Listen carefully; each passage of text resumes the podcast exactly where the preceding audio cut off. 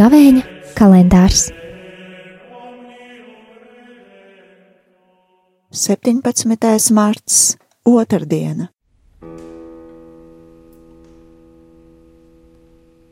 Lasījums no Jēzus Kristus evanģēlīja, ko uzrakstījis Svētais Matejs.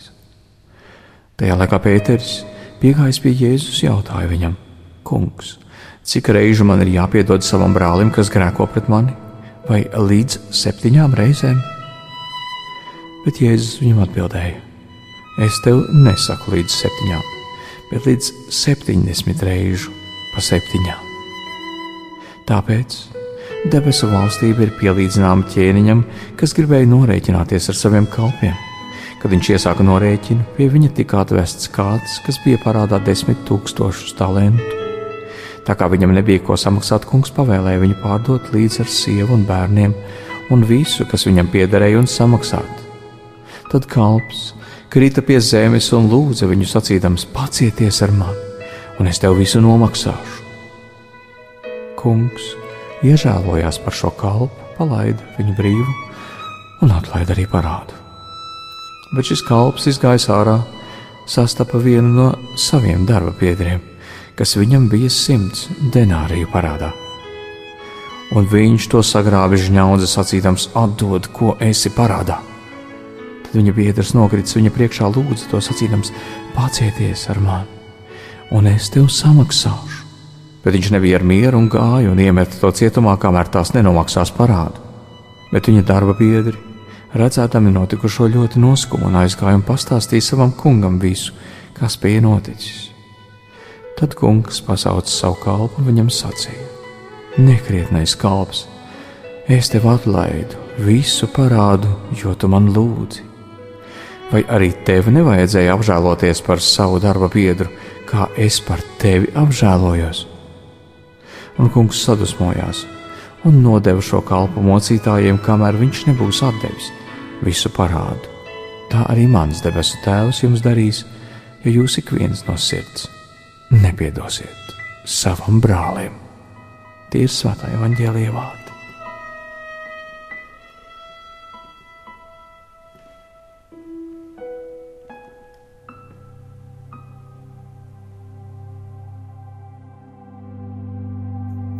Mateja evaņģēlija 18. nodaļā Jēzus stāsta par Dieva žēlsirdību, piedošanu, ka Viņš nav nācis šajā pasaulē, lai cilvēkus tiesātu, bet lai atpestītu.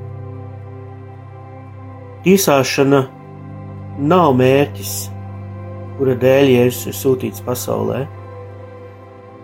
Viņš ir nācis, lai meklētu pazudušo avi, lai meklētu grēciniekus un dotu viņiem atgriešanās žēlstību un iespēju būt pestītiem. Šo pašu attieksmi viņš prasa arī no ticīgajiem. Mēs dzirdam uh, Mateja evaņģēlija 18. nodaļā, kā Jēzus uh, stāsta par rīcību, tad, ja brālis grēko pret tevi.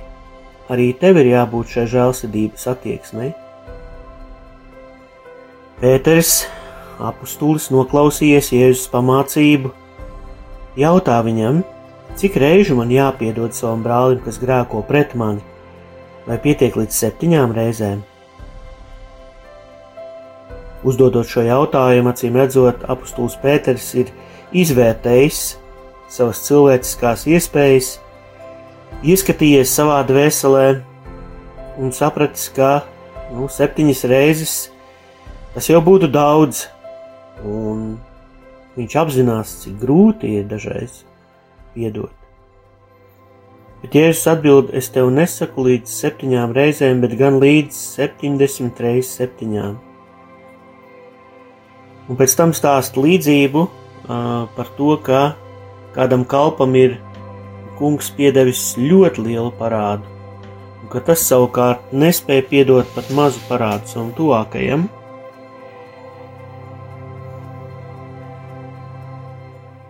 Apostols Pēters eh, varbūt varēja arī aizdomāties, eh, un palūkoties uz šo situāciju no cita viedokļa. Proti, kas notiktu, ja Jēzus viņam piedotu tikai septiņas reizes, nu, teiksim, kaut vai nāvīgu grēku? Vai mēs kā ticīgie varētu aizdomāties par to, ka, piemēram, kāds ticīgais sēž baznīcā un pēkšņi redzam, ka viņš nomirst? Jo tā ir astotā reize, kad viņš domās nāvīgi sagrēkoja. Mēs gribam šo dieva žēlsirdību attiecībā pret mums. Mēs sagaidām, ka Dievs vienmēr mums piedos, ka Viņš būs labs. Tad nu būsim tādi arī pret saviem tuvākajiem. Uz to mūsu jēzus aicina. Saņemt šo atdošanu no Dieva, saņemt šo Dieva mīlestību sevī un tā dot spēku, piedot arī tuvākajiem. Tāpat laikā ticīgie bieži vien uh, neielūkojas šajā evanģēlīja fragmentā līdz tā pēdējiem teikumam, kur Jēzus saka, ka tas, kurš nepiedos, tiks nodots spīdzinātājiem, līdz būs samaksājis visu parādu. Un tā arī mans debesu tēvs jums darīs, ja jūs ik viens savam brālim no sirds nepiedosiet. Dievs atriepsies Mēs zinām no Bībeles konteksta un no baznīcas mācības, ka Dievs neatriebjās, bet Dieva taisnība līdz ar to nav atcelta. Dieva taisnīgums pastāv blakus žēlsirdībai. Un, ja šī dieva mīlestība nav mūsos, mums jāpiedzīvo tās sekas. Dievs mums palīdz šajā gavēņa ceļā, lai top slavēts Jēzus Kristus.